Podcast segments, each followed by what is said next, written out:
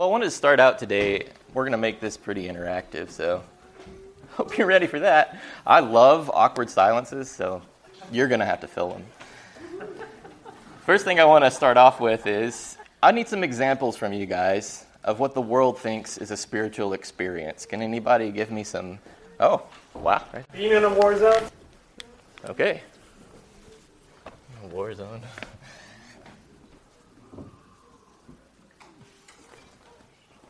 What the world thinks? Correct. Find your spirit animal. Oh, I like that. Ooh, spirit animal. Having having a perceived unique thought that you think solves your problem. Meditation. I like that, yeah. Epiphanies, that's a bit, okay. Self discovery, I like that. Be your best self.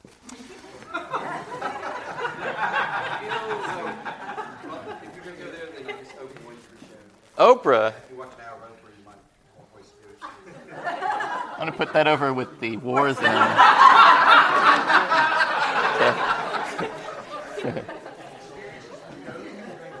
Ghosts, I like that one, yeah.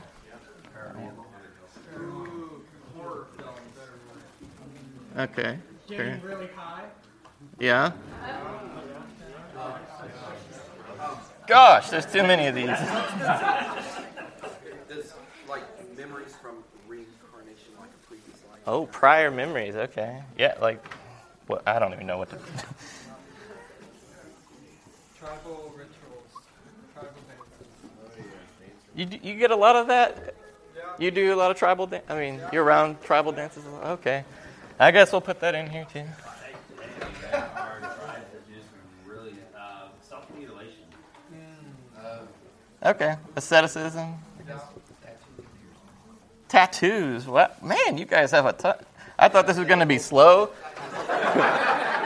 no? You guys got a lot of baggage. All right. Um, how about dreams? Anybody? I was thinking.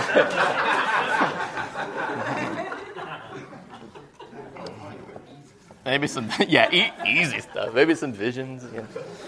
Anyways. All right, before we go any further, I'm just going to leave that up there for a bit. Um, men who are in the congregation, I've asked a number of you to read, so prepare for that. And then I'm going to talk to you about 1 John 1. Um, so I'm going to go through the whole book of 1 John. Uh, it'll take about seven years. And um, we're going to parse every word in Greek.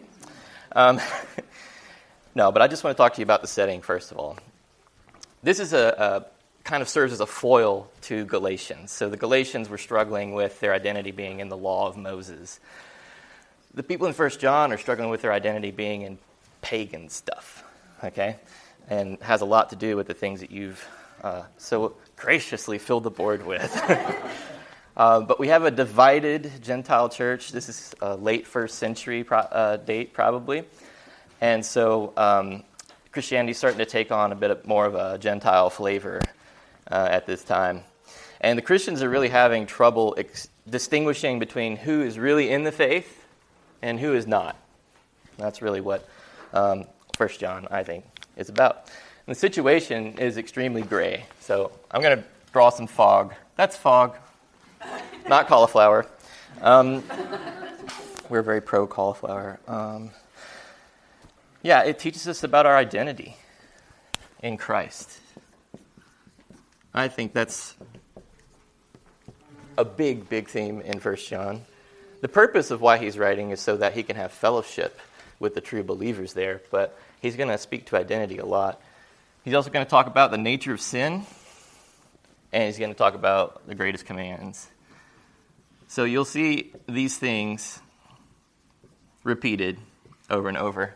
And what he's trying to do here is to bring clarity to a people who are very confused because pagans seem confused. so we're not going to have this fog after reading First John. And that's what throws people off sometimes when you read John. It seems so basic that it, you're trying to make it complicated in your mind. But you have to remember he's trying to talk to people like they're five year olds. Okay? So we'll get into that in a little bit. Um, let's, uh, let's start off, though. Let's do some readings. So, who's got Deuteronomy 15. I think that's 19, that's what I meant. Thank you, 19. In verse 15b, a matter must be established by the testimony of two or three witnesses. Yes. That I don't know if you've read the Gospel of John, that comes up all the time. And it's going to come up in this book as well. Uh, very central to Jewish thought is you got to have two or three witnesses to establish something. It kind of gets in the way of your individual spiritual experiences, honestly. um, you got Luke. Inasmuch as many have undertaken to compile a narrative of the things that have been accomplished among us, just as those who were from the beginning were eyewitnesses and ministers of the word who delivered them to us. It seemed good to me also, having followed all things closely for some time past, to write an orderly account for you, most excellent Theophilus, that you may have certain, certainty concerning the things you have been taught. Absolutely. That's, that's our people. This is what we do. We, we like evidence, yeah? We like eyewitness testimony. Uh, anybody got Acts 2 22? Hopefully I got the verse right. Men of Israel, hear these words. Jesus of Nazareth, a man attested to you by God with mighty works and wonders and signs that God did for him in your midst, as you yourself know. Yeah, it doesn't just, um, it's not just based on sort of uh, em- empirical evidence that is non spiritual in nature, but also it's empirical um, miracles, signs, wonders. What was interesting about what he read was no one could deny that, right? It wasn't something he did in a closet somewhere. He didn't, you know, have smoke and mirrors and things. It was something that no one could deny. He did it very publicly uh, to attest that he was from God. He's got 2 Corinthians 12. The signs of a true apostle were performed among you with utmost patience, with signs and wonders and mighty works. Yep, the same thing there. Got signs, we got evidence going along with us. And who has Hebrews 2, second part of verse 3 through 4? It was declared at first by the Lord, and it was attested to us by those who heard, while God also bore witness by signs and wonders and various miracles, and by gifts from the Holy Spirit distributed according to his will. So he attested to the truth. All these things come together the eyewitness testimony, the miracles, the signs, all these things came together to give us our base of evidence. I'm going to start reading 1 John now. That which was from the beginning, which we have heard, which we have seen with our eyes, which we have looked at, and our hands have touched, this we proclaim concerning the word of life. The life appeared. We have seen it and testify to it. And we proclaim to you the eternal life which was with the Father and has appeared to us. We proclaim to you that we have seen and heard, so that, also, uh, that you also may have fellowship with us. And our fellowship is with the Father and with his Son, Christ Jesus. We write this to make our joy complete. So, does evidence matter to John? I think so. He's, being, he's going at great lengths to tell you that this is something that actually happened. We touched it, we saw it, and it's not just me, it's we. You see that in the passage? So that's how he's going to clear up the, the, the, um, the problem here. The, one of the things that's difficult about epistles is you don't know what they're responding to exactly, right? They're sort of the answers to questions that came, and you don't have all the questions necessarily. So you have to look at the answers that he's giving to try to understand what's going on. We will uh, get into that. But one thing I just want to say is evidence is amazing, isn't it? That God would sort of do the risky thing and say, Yeah, you can quote me on that. Yeah, I'll step into history and I'll perform all these miracles and you can go back and, and see if they happened, you know? This isn't some guy who sat under a tree for a very long time, depriving himself of food, and he had a spiritual experience. It's stuff that you could touch and see and hold, and people testified to it over time, and not just one person, but many people. That's an amazing thing. It's really key to understanding the Christian worldview. We care about the truth, not just your truth. It's not scary to us. Evidence is not scary to us. If you're intellectually honest, it's you know God is proven right. Yeah. Um, I love it too when you ever you see some initial finding, some um, you know, oh that city never existed in Israel. You know, I remember seeing some of that stuff about you know in archaeology, like Hatzor never existed. We, ne- you know, Lachish never existed. There's no archaeological evidence later, and then like 50 years later, like, well, actually. we found it, you know, and I love that. You just, just just sit back. You don't even have to argue sometimes. Just sit back, wait 50 years. I don't know if you got that much time.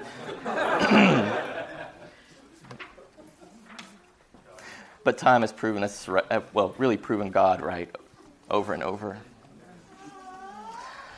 I want to contrast that with intuition, though, um, which is especially important to Eastern religions. Um, and one of the many manifestations that maybe you've not heard of is called Gnosticism. You guys heard of Gnosticism? Wow, okay. Well, that went 30 minutes of my time. you can have that back. Let's baptize. All right.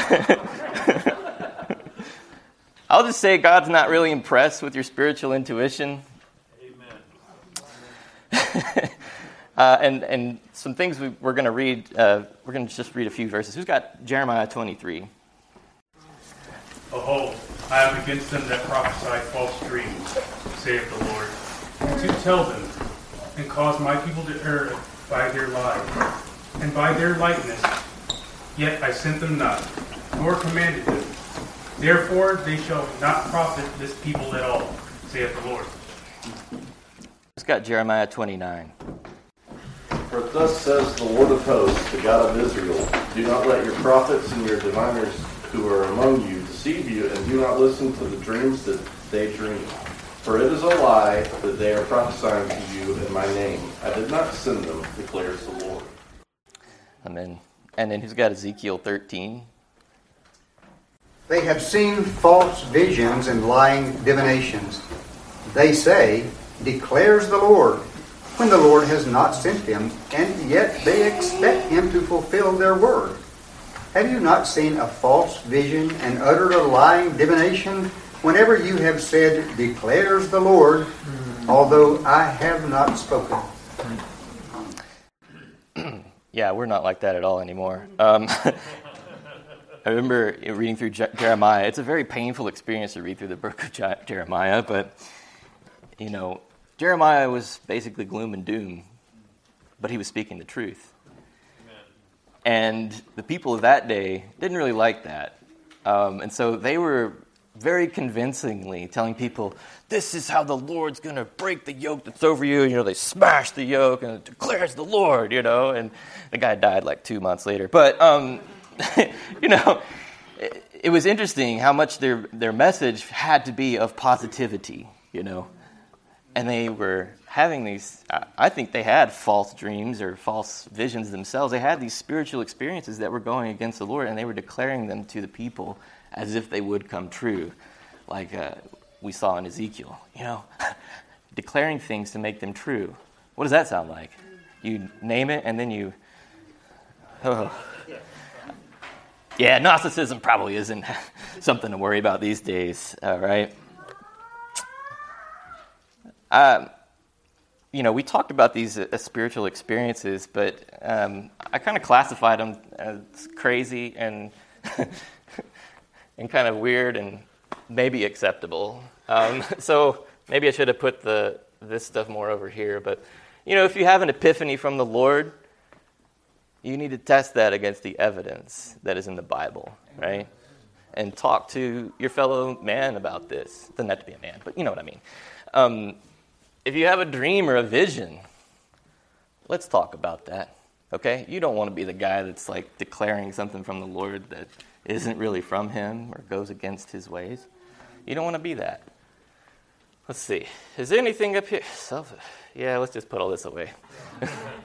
there are spiritual experiences, but they are sort of supplementary for us. The central um, thing of our, our faith is, is the evidence of God. I know we talk about faith a lot, but I think the thing that's harder with faith is trusting God's character in hard circumstances, right? He doesn't ask us to be, you know, people who ignore evidence. That's not what faith means.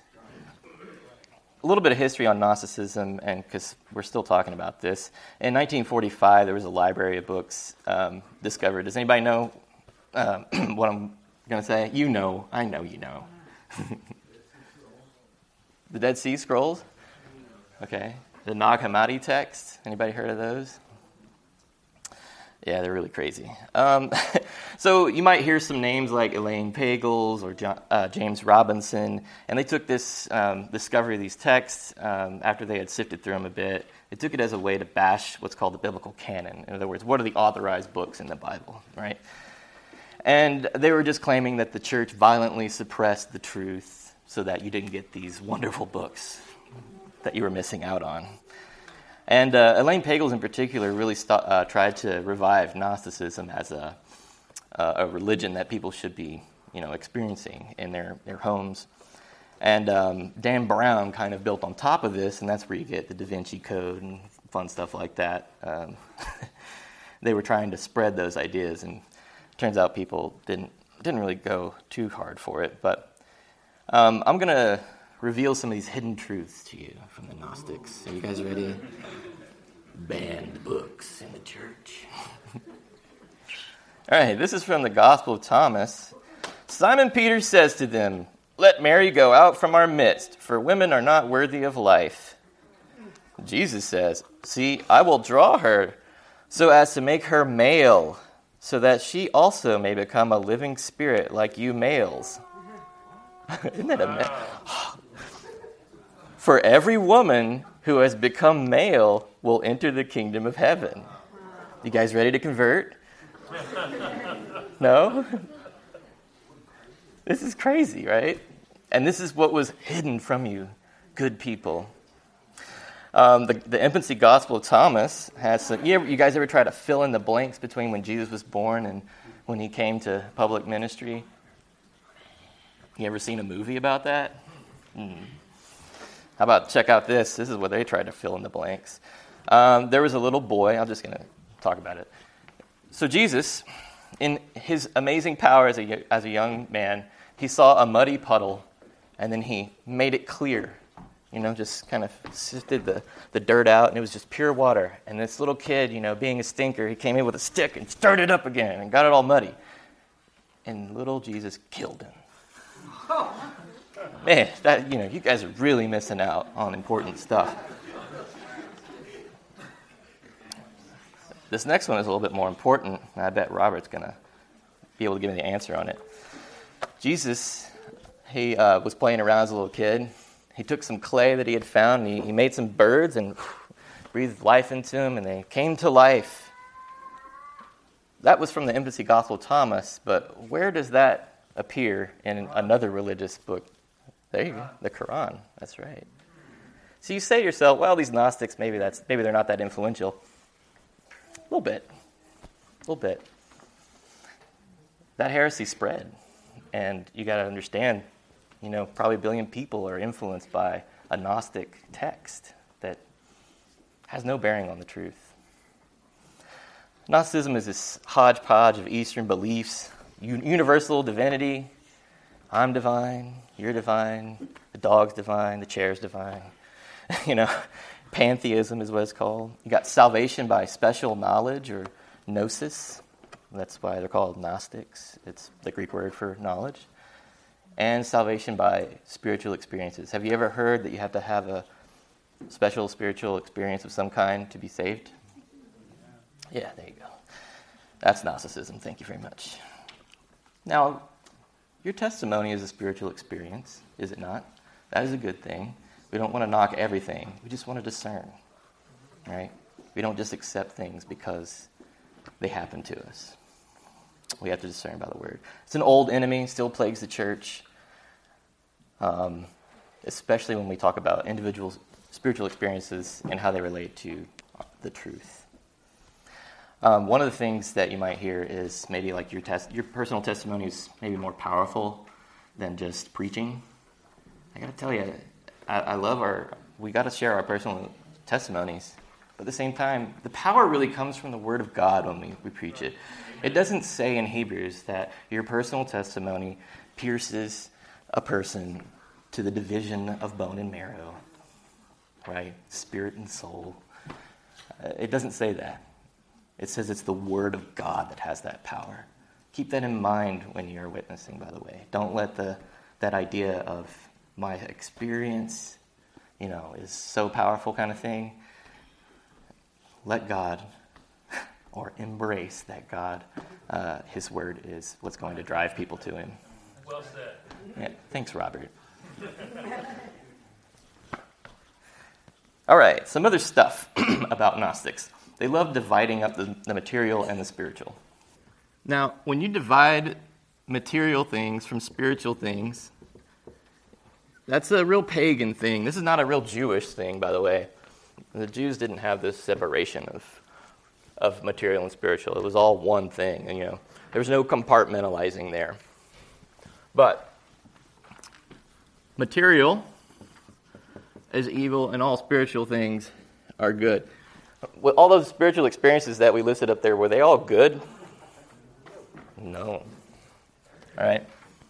They um, now, I hate putting them here, but just bear with me. They would say that since God created the material, He is evil. yeah. So they would say that um, because He dealt with material things, the God of the Old Testament was mean and cruel and evil, and completely different from Jesus, who is spirit. So, one of the things that they denied about Jesus was that he physically came and that he physically died, which is something that the, the Quran does, does deny that Jesus came, uh, died in, in reality. Um, yeah. So, yeah, that's uh, there's a couple different ways that you can go with this, and I'm sorry that I'm going so much on Gnosticism. It makes a difference, and you'll see. Amen. So, if you believe that the that God and the material, uh, anything material is evil, what do you do with sin? Okay. Uh, well, let me read my notes because I forgot. yeah, when you when you're able to uh, kind of compartmentalize, what you can do is you can either go ascetic, where um, you know asceticism. I probably spelled that wrong, but you can like punish your body for the purpose of purging um, the evil from it. Okay, and then you've got the other side of it where you say, well, my body's going to do whatever it um, wants, anyways. It has needs, you know, food for the body. or food for the stomach, stomach for food. Uh, the libertinism is just like, you know what, just give the, the body whatever it wants. It has no effect on the spiritual because spiritual is very different. And then it says, whatever experience you have over here in the spiritual realm is good. You have to be real careful about that, guys. I know it's boring, I know it's weird, but you have to be careful about this.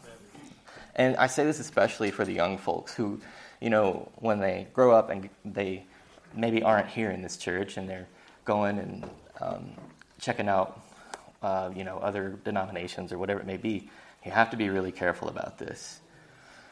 Um, I personally, and no, no, um, not trying to knock the Church of Christ in particular for my Church of Christ bros here, but um, I saw a lot of guys in Bible college that, you know, they denied it. All these spiritual things were real.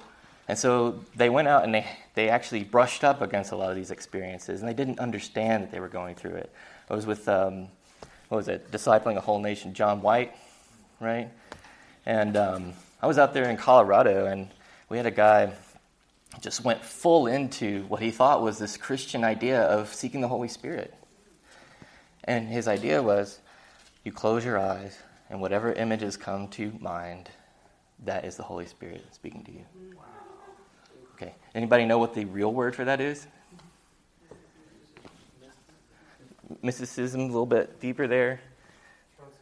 Transcendentalism, that's yes, and, and and then you get into guided meditation and all that kind of stuff. It was all Eastern ideas, and he just didn't understand that just because he was having a spiritual experience, that it wasn't from God, and it imploded in a horrible fashion for his family, and I don't want that for you guys. Beware of people who have this new way of communicating with God. It's nothing new. All right. I'm going to read uh, with 1 John uh, verses 5 through 6. This is the message we have heard from him and declare to you God is light. In him there is no darkness at all. Amen. What is he saying there? Wrong. You guys are wrong. If we claim to have fellowship with him, yet walk in the darkness, we lie and do not live by the truth. So that one's off the board. You can't be close to God and remain this walking in sin person, you know, walking in darkness. Um, what happened here? Yeah, so it's really important to understand the context. Because if you read something simple like that, you're like, why, why would John say something so juvenile or something? You know, God is like, duh. You know, God is good. Okay. No, this is something that he had to bring clarity to in this particular circumstance. God is good. 1 John 7 through 10. I guess we'll be finishing up on that one. But if we walk in the light as he is in the light, we have fellowship with one another and the blood of Jesus, his Son, purifies us from all sin. If we claim to be without sin, we deceive ourselves, and the truth is not in us. If we confess our sins, he is faithful and just and will forgive us our sins and purify us from all unrighteousness.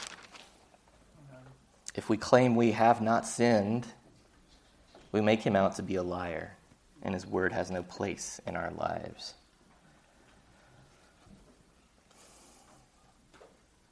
If you don't understand the Gnostic excuse for sin, you really don't understand what he's trying to say here, because he's seemingly paradoxical in his statements, right? Because he's saying anybody who walks in sin doesn't have fellowship with the Father. Uh, but then if you claim you don't have any sin, the truth is not in you, and you know, we messed up anyways.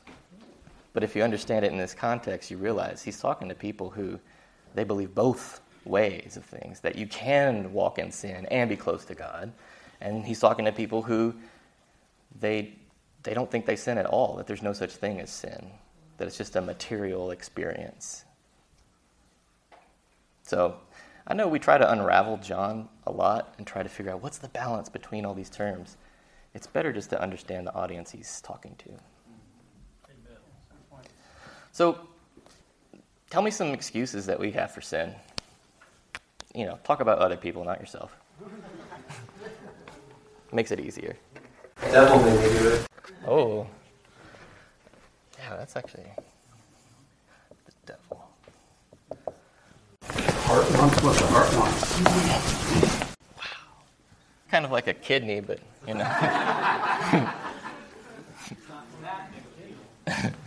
it's not that big of a deal.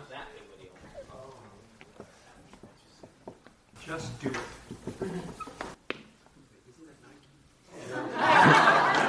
uh,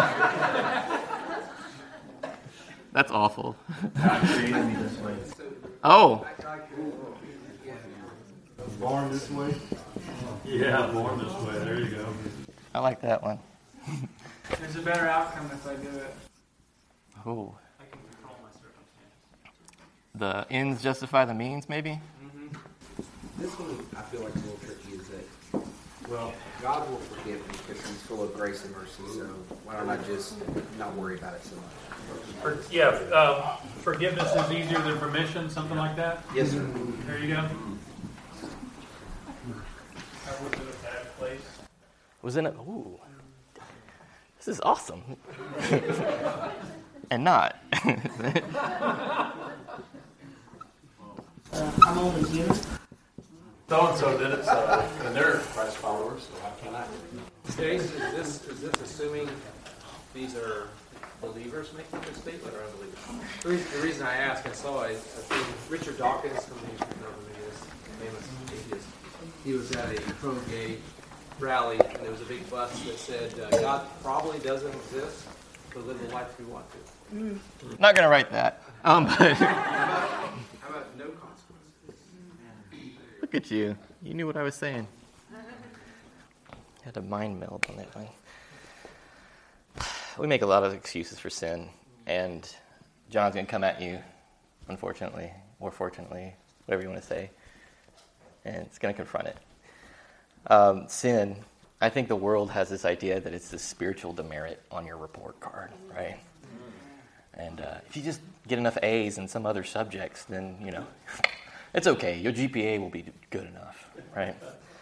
And uh, it's kind of a joke, right? Sin, you know, oh man, I love the Lord, but sin is just so much fun. I heard a guy while I was out street preaching in Florida. I was like, sin will kill you, you know. sin leads you to death. You know, if you compartmentalize sin and you make it such a spiritual thing on this, or I don't know what you would call it because it's not spiritual, but if you only view it as something that is for the spirit world, you don't understand sin. John's going to drive that home for us that sin can lead to death. Yeah. And that's its kind of natural way of things, and it separates you from God. So we need to get rid of these excuses. We need to be serious with sin and deal with it. This is my summary, by the way. Mm-hmm. So you guys with the baptism stuff can start getting ready. God is a God of our whole life. There's no division between the spiritual that we have on Sunday and the physical or back to non church world on Monday. I know that's a tired kind of cliche, but it's true. Our spirits and our bodies must obey Him, not just one or the other. I love baptism because it is this picture. It is this way that it's not just that we're saying Jesus is Lord with our heart, but we say it with our body because the whole thing belongs to Him. And um, yeah, the revealed universal truth of God, it is absolutely superior to your personal experiences. I'm sorry if that hurts you, but you have to know the truth there. Always go back and compare it against the Word of God. Talk to us about the things that you're experiencing. That way, you're not led astray. Um, so yeah, just pray, pray with me on this. Lord God, we praise you so much that you saw fit to speak to these people who were struggling with the idea of their identity in Christ, with all these uh, different ideas about how things should be. We need clarity in our lives. It is, we can't even science anymore correctly. We need clarity. We need truth, oh God, from your mouth. Lord God, help us to be the people who are pillars of truth, as you said we are in your word. Help that to be the thing that we long for, to be clear, to be true. We praise you, Lord. Thank you for keeping us safe. Thank you for preserving us from these uh, wicked ideas that are out there, ideas that would make us think we have to change into some other gender in order to be saved, something that apparently plagued them from the first century and before, and that we never thought we'd see here today. The simplicity of your truth, just magnificent how it just says, You made man and woman. Lord, you also are the God of not just this material world, but also of the things unseen. We praise you, God, that we don't have to go to all these thousands of different gods for each and every portion of our life. But the truth is, is that you rule over it all, and we're just so thankful that we don't have a divided life, that we can just live for you, and that's enough. Thank you, Lord, for taking risks. Not that you have any risks, but it's a human term. Thank you for doing the, that risky thing and allowing yourself to be examined by evidence, not by our feelings or our intuition or our individual experiences. You are the solid rock on which we stand. And we're so thankful that you never, ever change and you never, ever move, unlike this world. In Jesus' name, amen.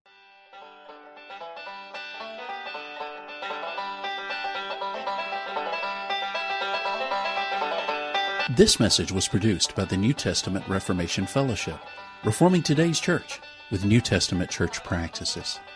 Permission is hereby granted for you to reproduce this message. You can find us on the web at www.ntrf.org. May God bless you as you seek to follow Him in complete obedience to His Word. May your faith in the Lord Jesus be strengthened and your daily walk with Him deepened.